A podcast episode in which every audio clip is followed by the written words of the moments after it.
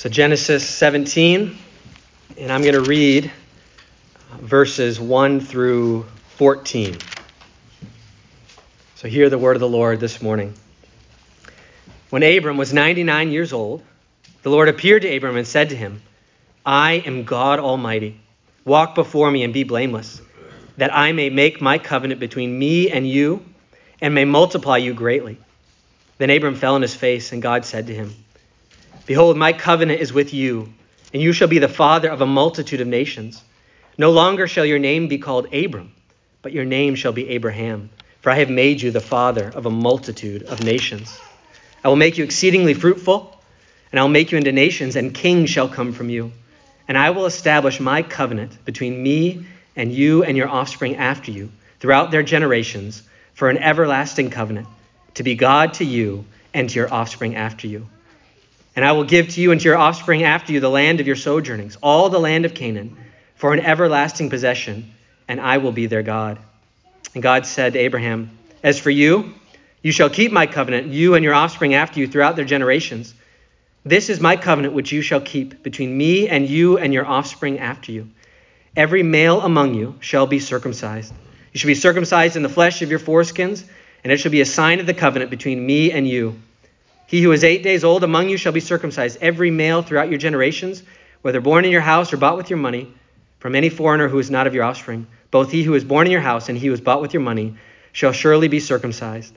So shall my covenant be in your flesh, an everlasting covenant. Any uncircumcised male who is not circumcised in the flesh of his foreskin shall be cut off from his people. He has broken my covenant. As far as the reading of God's word, let's pray. Our gracious Heavenly Fathers, we come to your word this morning. We pray that you'd open our eyes that we might see, behold, and understand what your word says. And Lord, in understanding, we might believe, and in believing, we might be transformed and live differently. And Lord, above all, we ask that you would help us see how your word and your plan of redemption points us to our Savior, Jesus Christ, in whose name we pray. Amen. Well, as the music of the wedding ceremony was coming to a crescendo, the doors at the back of the sanctuary flung open. And as the bride was revealed for the first time, there was an audible gasp from the audience. But there was no mistaking what type of gasp it was. It was certainly not one of awe and admiration, but of abhorrence and disgust. This bride was horribly unattractive. She had a disheveled and sloppy appearance. You could hardly tell that her dress had once been white because it was covered in stains and spots and blemishes. And the bride's face drooped low, for she never made eye contact with anyone. Her guilt and her shame would not allow her to, for she was a woman of ill repute. And what a contrast she was to the king who was seeking her hand in marriage. His radiant beauty eclipsed her repulsiveness. His spotless garments had outshone her stained dress. His impeccable reputation was far more well established than her ill repute. And the wealth that he had to his own name far exceeded the debts that she had to hers. What a contrast she was to her king. But it was a contrast that did not deter this king in the least from pursuing this bride. He pursued this bride to be with an unwavering, undeterred resolve, despite her numerous strayings and wanderings. And now, finally, the ceremony was here. And to signify and seal their marriage, he took out a ring and he placed it on her finger. And as he did so, he spoke these words to her I give you this ring as a sign of my promise to love you with an everlasting love. And with this ring, I give it to you as a sign that I am yours and you are mine. Now, what did I just describe to you? What I just described to you in a picture form is the God who graciously and relentlessly pursues sinners like us that he might bring us into a covenant relationship with himself. That's what I just described to you.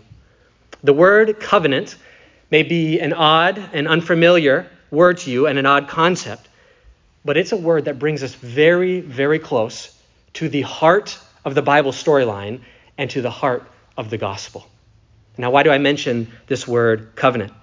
Well, I, I paid a lot of money to go to seminary to learn words like these. No, that's not why. The reason I'm highlighting this word covenant is because our text, Genesis 17, highlights this word covenant. 13 times in Genesis 17, the word covenant. Now, I'm, I'm not very smart, but when my parents repeated something over and over again, I knew it was important. So, what's a covenant? Well, look at verse 7 of Genesis 17. I think this gets as close as we can in this text to the essence of what a covenant is. And I will establish my covenant between me and you and your offspring after you throughout their generations for an everlasting covenant to be God to you and your offspring after you. This is what God is pursuing with Abraham, with us. And if, if I had to write my own catechism, and a catechism is, is a question and answer kind of teaching tool that kind of comes from Israel's history. In Israel's history, they had all these ceremonies, all these practices, and yet they had these kids growing up who didn't quite understand them. So they said, when someone asks you, why do we do this? Here's what you give them. It's a catechism tool. Well, if I had to write my own catechism, here's what it would sound like when it comes to covenant. Question one What is a covenant? Answer A covenant is a relationship, it's key, established by God in which He promises to be our God and He takes us to be His people. Question two. For Presbyterian, they have to be longer than just one question, okay? what are some of the other parts that make up a covenant? Answer A covenant also includes promises that God makes to us, like, I will never leave you or forsake you. They include vows that we make to God, like, I will worship no other gods beside you. And they include signs to help us remember this relationship, like the sign of the rainbow that God placed in the sky for Noah and for creation. Question three What is the best example we have of a covenant today? Answer Marriage and a wedding ceremony is the best example we have of a covenant today. In a wedding ceremony, a relationship between a husband and a wife is established. And during that ceremony, promises are made and vows are taken. And then you have the exchanging of rings, which becomes the sign of that covenant, which has been established in that ceremony catechism lesson over. But we need to make a critical distinction between covenants that humans make with one another and the type of covenants that God makes with us. Human marriage, human relationships are generally marked by compatibility and attraction. There, there's something about the other person that draws someone to pursue them in a relationship, like marriage. They can be substantive reasons, like they're a godly person with wonderful character. Or they can be superficial reasons like they got a lot of money and I would like some of that. Okay? But either way, either way, there's something in the other person that attracts us to them. We love that which we determine to be lovely. But praise the Lord that his covenant does not operate on the same basis that our covenants do, or we would not be here to talk about it. Think about it with Sarah and Abraham, who we're looking at. What drew the Lord, what inherent quality in Abraham and Sarah drew the Lord to them in Genesis 12 to call them to be his people? What did Abraham and Sarah do once they were called to sustain and to continue to merit God's favor after he had called them? The answer to both of those questions is nothing. What inherent quality do you possess that would draw the Lord and his favor and his love to you and say, You're worthy of this? The answer is nothing. We often speak of God's love as unconditional. God's love is not unconditional, it's better than that. It is contra conditional. We don't just not meet the qualifications, we actually break them.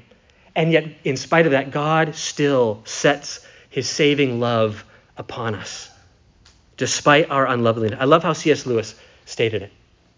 God loves us not because we're so lovable, but because he is love. God loves us not so that he can receive something, but so that he can give of himself to us. That's what our God is like.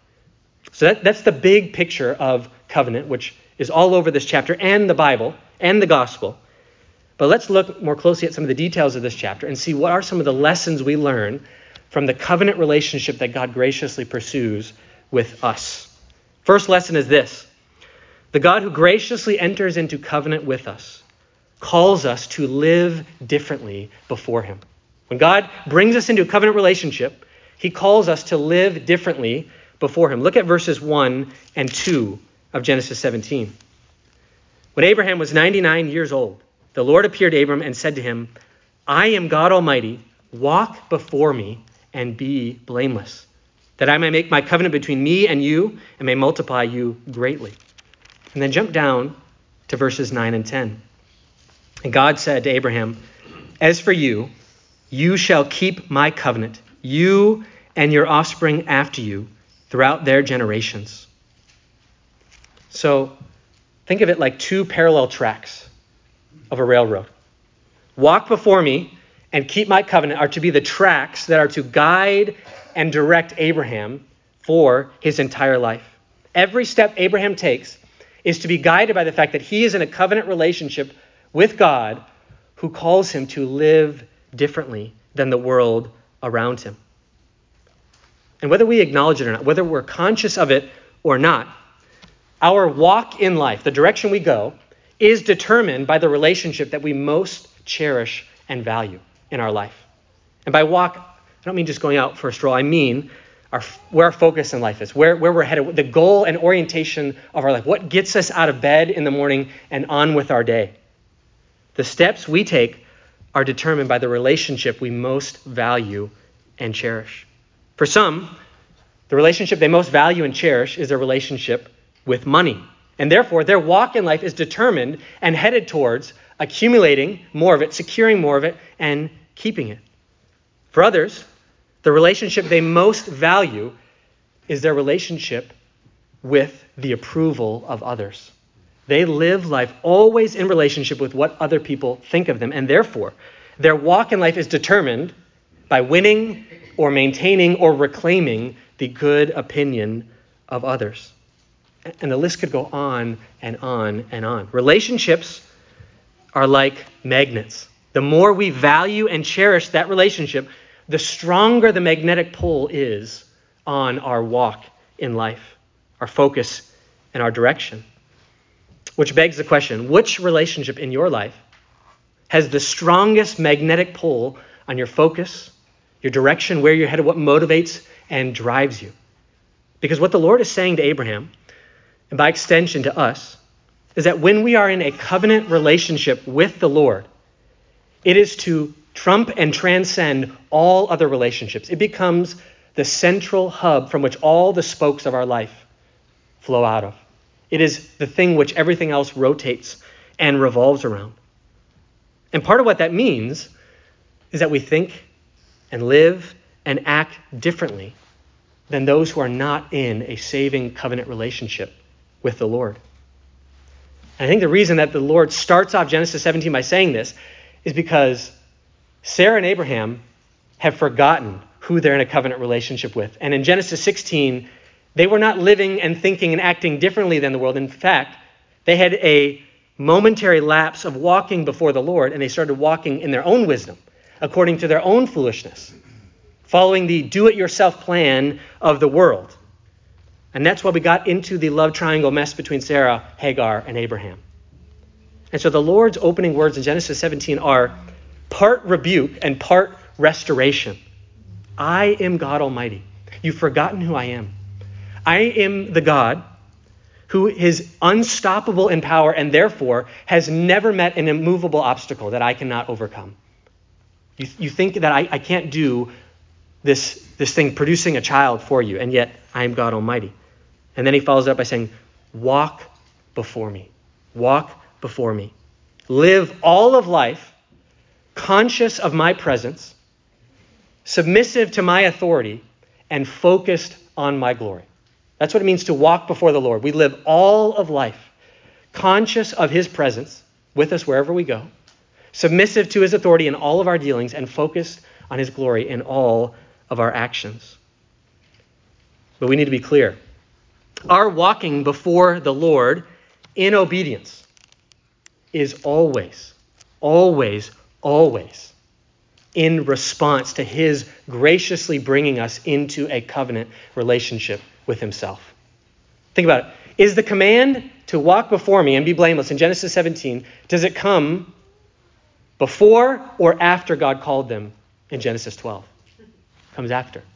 The call to walk before me and be blameless in Genesis 17, does it come before or after Abraham believed the Lord and it was counted to him as righteousness? It comes after. The sequence of events in Abraham's life are critical to understand what it looks like to live in a covenant relationship with the Lord. When Paul says in Ephesians 2 that you are saved by faith through grace apart from works, you have to understand, he's not making a revolutionary statement. He's not saying God came in the New Testament and had a change of heart and he wanted to make things easier for you. No, he was saying that God's heart has always been one of graciously drawing people into a covenant relationship with him. Paul was making explicit what had been implied all along. God pursues us, God calls us, God redeems us, and therefore we respond by walking before him in gratitude. We have a classic case of the horse and the cart. I know we don't use horses and carts anymore, but this is a classic case. We have the grace horse and the obedience cart, and we need to get them in the right order. We don't want to put the obedience cart before the grace horse. That, that's legalism. That's salvation by works. Yet, we also don't want to do what some people do. They get out of the obedience cart, they light it on fire and burn it, and then ride off on the grace horse into a life of living however they please, that grace may abound. Instead, we want the grace horse to proceed and lead and motivate and direct the obedience cart. So, when it comes to Christian obedience, we have to be clear what it is and what it isn't. Christian obedience is our grateful response to grace, our visible evidence of faith, our tangible demonstration of love to God, and our witness before a lost world. It's those things. But it is never our payment for God's pardon and our attempt to purchase God's love. You cannot pay for those things and you cannot purchase them. They are only given freely to us in Christ. So our Christian obedience is our grateful, this is a whole sermon I'm trying to pack in just four phrases. Our grateful response to grace, the visible evidence of our faith, the tangible demonstration of our love, and our witness to the world. Let your light shine.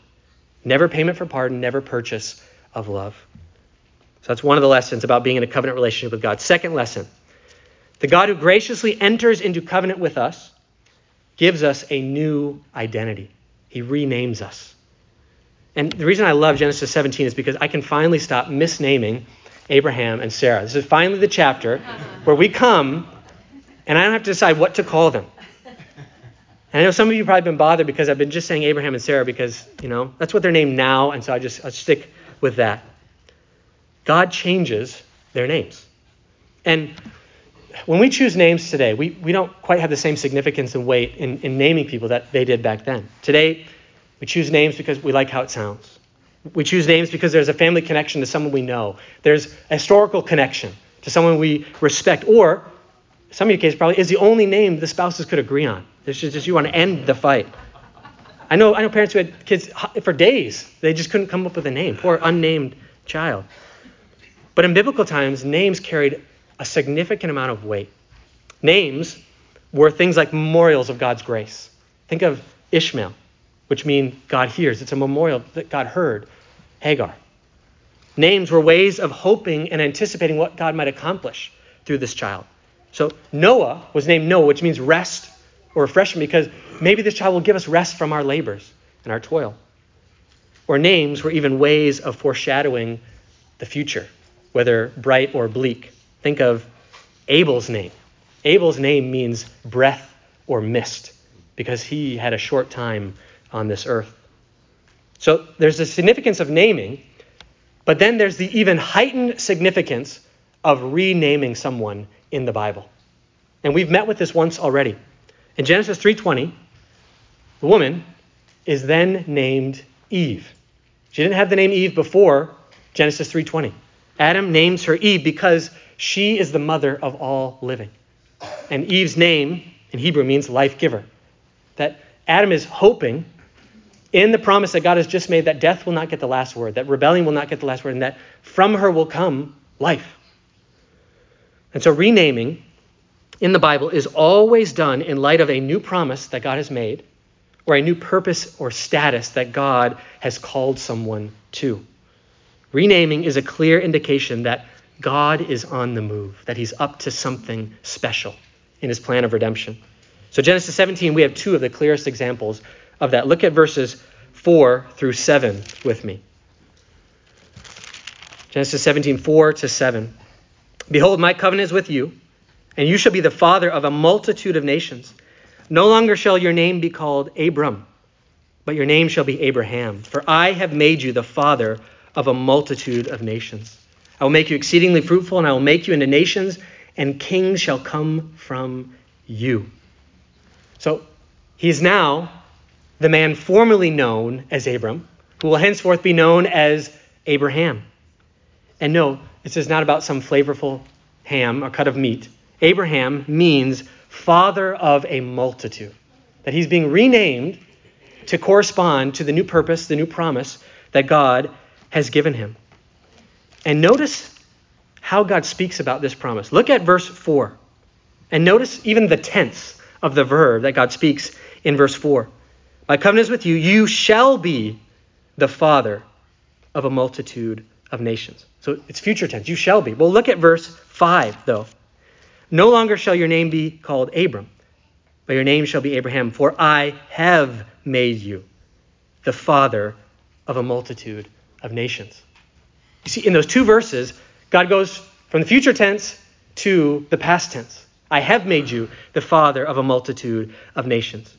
Now, does the Lord struggle with understanding his verb tenses? Does he need a grammar lesson? Not at all. From the vantage point of history, it has not yet appeared. Therefore, the future tense. But from the vantage point of God's faithfulness, from the vantage point of his sovereignty, from the vantage point of his truthfulness that he never lies, his promises are as good as done and therefore the past tense. Abraham is struggling to believe these promises, and God is helping him by speaking in the past tense so that he knows that God will fulfill his promise. And the New Testament does this as well for you, believer. When it speaks of your identity and status in Christ, it speaks of it in the present and past tense. For example, 2 Corinthians 5:17, a very precious verse, says this. If anyone is in Christ, he is a new creation present tense. The old has passed away, past tense. Behold, the new has come. Not future tense, but present and past tense. Which, like for Abraham, is dumbfounding to our experience and our senses. I don't know about you, but I don't feel like a new creation in Christ in much of my present experience. Physically, my hair is fading faster than I can imagine. My eyesight is disappearing at a scary pace. I have to take more Tylenol than I've ever taken up to this point in my life.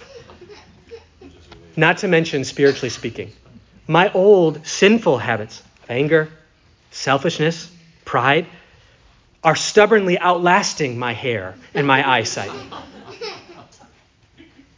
So, how am I a new creation? What, what's with the present and past tense, Lord? We have to remember we walk by faith and not by sight. He who began a good work in us will bring it to completion. So we can speak of the present as if it, we can speak of the future as if it's in the present right now. And he who came to purchase our redemption and said, It is finished, will finish the work he is doing in each and every one of us individually. He will bring his finished work to completion in us. And therefore, we can speak of it as if it's already come to pass. So, like Abraham, our identity is determined by the promises and purposes and character of God, not by our senses and our experience. And the same goes for Sarah, who's renamed in verses 15 to 19. Look there with me. And God said to Abraham, As for Sarai, your wife, you shall not call her name Sarai, but Sarah shall be her name. I will bless her. And moreover, I will give you a son by her. I will bless her, and she shall become nations. Kings of people shall come from her. And then Abram fell on his face and laughed, and said to himself, Shall a child be born to a man who is a hundred years old? Shall Sarah, who is ninety years old, bear a child? And Abraham said to God, Oh, that Ishmael might live before you. God said, No. But Sarah, your wife, shall bear you a son, and you shall call his name Isaac. I will establish my covenant with him as an everlasting covenant for his offspring after him. This is a significant moment in the storyline so far of Abraham. It's the first time God addresses Sarah directly. It's the first time that she finds out explicitly how she is folded into this promise. What's God's plan for her? Well, his plan for her is that she would be the one through whom Abraham also brings forth this offspring, which includes nations and kings. So her name, Sarah, means princess. Princesses give birth to royalty, to kings. So he's not just going to overcome her barrenness, generally speaking. She's going to produce kings. And Abraham is so astonished by this. He's really old at this point, by, by any stretch of the matter. He's 99. He's been waiting 13 years since last chapter. So he laughs, and it's not, he's not mocking the Lord. It's, it's kind of the laugh of astonishment. I, I can't believe, how, how is this going to be? Yet, why is the Lord waiting this long? Well, the Lord's timing works out in such a way that when it is done, there's no question who did it, who accomplished it. This was the Lord's doing, and it's marvelous in our eyes. And so God's going to get the last laugh with them, especially since the child's name, Isaac, means he laughs. The Lord will keep laughing at them, as it were. Yeah, he, he renames her. He, he gives these promises specifically to her. And I imagine for her, this hearing from the Lord like this was like drinking from a fresh spring in the midst of a barren wilderness. Up to this point, Sarah's understanding of herself, her identity, her, her self perception had been defined by what she lacked. I am barren. I am childless. I cannot produce offspring. We talked about last week how, how massive of a deal it was for women, especially in that time, place, and culture. And her identity struggle was partly what motivated her to do what she did in Genesis 16. I'm barren, I'm childless, and so I'm going to do something about it. I'm going to take matters into my own. I'm going to do the, the DIY method of producing a child. And it, it made matters worse. But then here comes the Lord, who does not cast her off, but graciously continues to pursue Sarah and Abraham, even in their sin. And he gives her a new identity. And that's in part what it means to be in a covenant relationship with the Lord. It not only defines how we live, it defines who we are, most fundamentally. He gives us a new identity, He renames us. And, and we live in a world that is flooded with identity disorder. People are asking, Who am I? and answering it wrong all the time. And if we're honest with ourselves, we struggle in this area as well. We struggle to define ourselves in all the wrong ways. I am my past sins. I am my present struggles. I am my financial portfolio. I am my children's accomplishments or lack of accomplishments. I am my success or lack of success at work. I am my present inadequacies and failures. I am what other people think of me. And on and on the identity list could go. But when God brings us into a covenant relationship with Himself, He renames us. He defines who we are. He says, You are mine, for I have bought you with a price. You are forgiven, for I have washed your sins away. You are adopted because I brought you into my family. You are justified because you've been given a righteousness which you could never earn for yourself. You are cleansed from all unrighteousness. You're a member of the body of Christ. You're a citizen of a new kingdom. You are a new creation in Christ Jesus. The old has passed away. Behold, the new has come. God not only defines how we live, he defines who we are. He brings us into covenant with himself and he says, I've given you a new name. And it's one that I give you.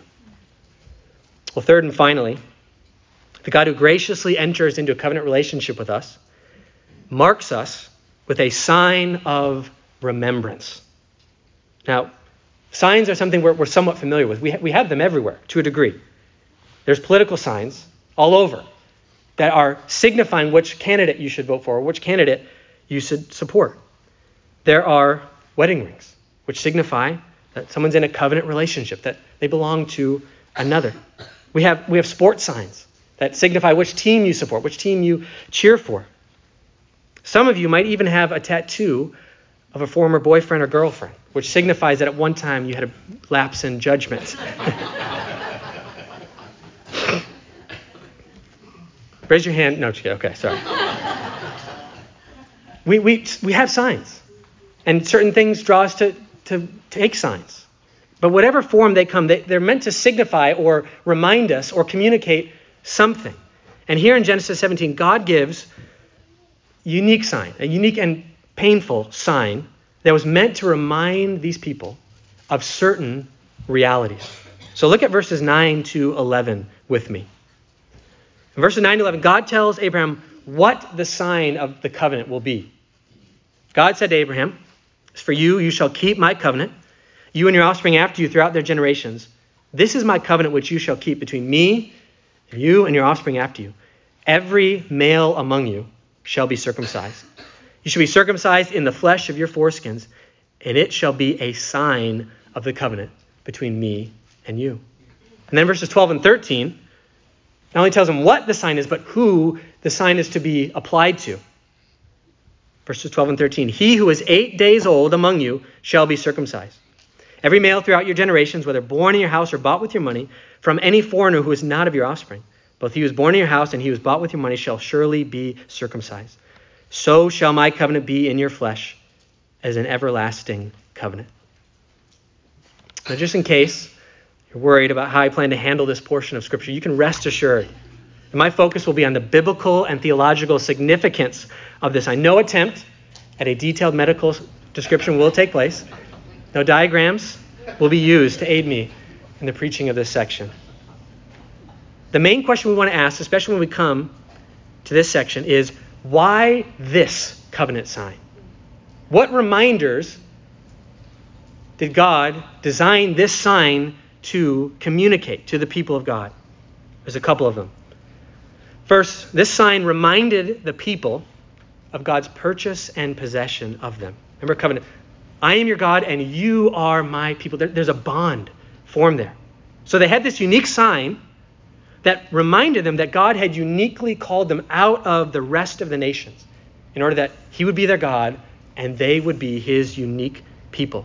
So, in a sense, you could say the signs that God gives in covenants, like, like baptism in the new covenant, communicates to us you are not your own, for you were bought with a price. Therefore, glorify God in how you live. And this sign, it was never meant to be a source of national spiritual individual pride, which it ultimately became later, became a major issue. Because in and of themselves, there was nothing special about this people. God marked them because He had purchased them, He had pursued them and bought them. What made them special was that God had chosen to set His special love upon them. But it did distinguish them. I mean, think of it when, when David goes before Goliath.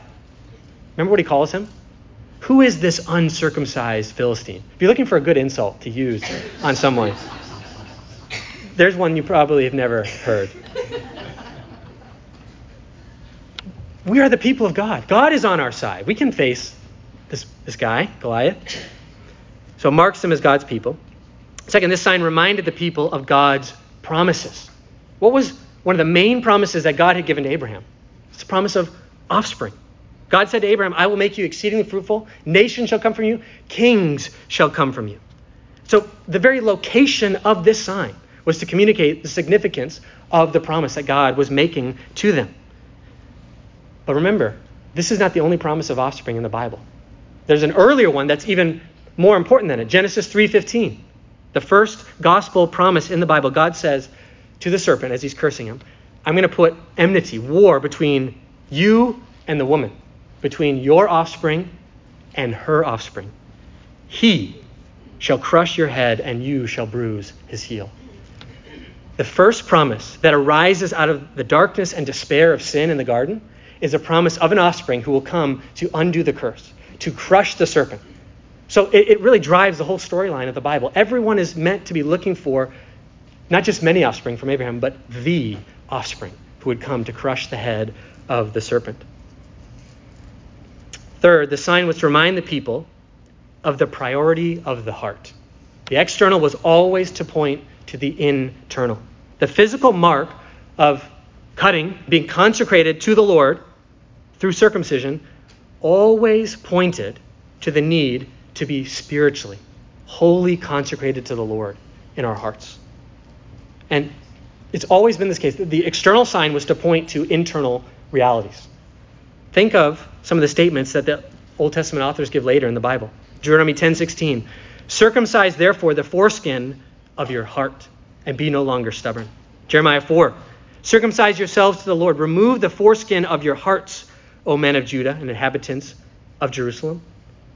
The physical sign was never just an end in itself, it was always to be connected with and accompanied by an internal change faith in the heart because of what the sign pointed to. So, so even in the Old Testament, the sign without faith in what the sign pointed to was empty and meaningless. Which is why when, when Jesus comes to deal with the religious leaders, and they say, We have Abraham as our father, they're thinking of their, their lineage, their distinguishing marks. And he's saying, No, no, no, you're of your father, the devil, because your hearts are not changed. Finally, the sign of circumcision was to remind the people of the punishment their sin deserved. It, when God gives signs, they signify both blessing and curse. So the sign pointed to the promises, pointed to possession that, God, that you're God's people. Yet it also reminded them that apart from being God's people, we deserve to be cut off, removed, cast out. E- even baptism. Think about in the Bible, with water, the people that get wet are the people that get judged usually. Think of in, in Noah's day when water came, who stayed dry and who got wet? In Egypt, with the crossing of the Red Sea. Who stayed dry and who got wet? There's blessing and curse wrapped up in these, in these signs. So Genesis 17, 14.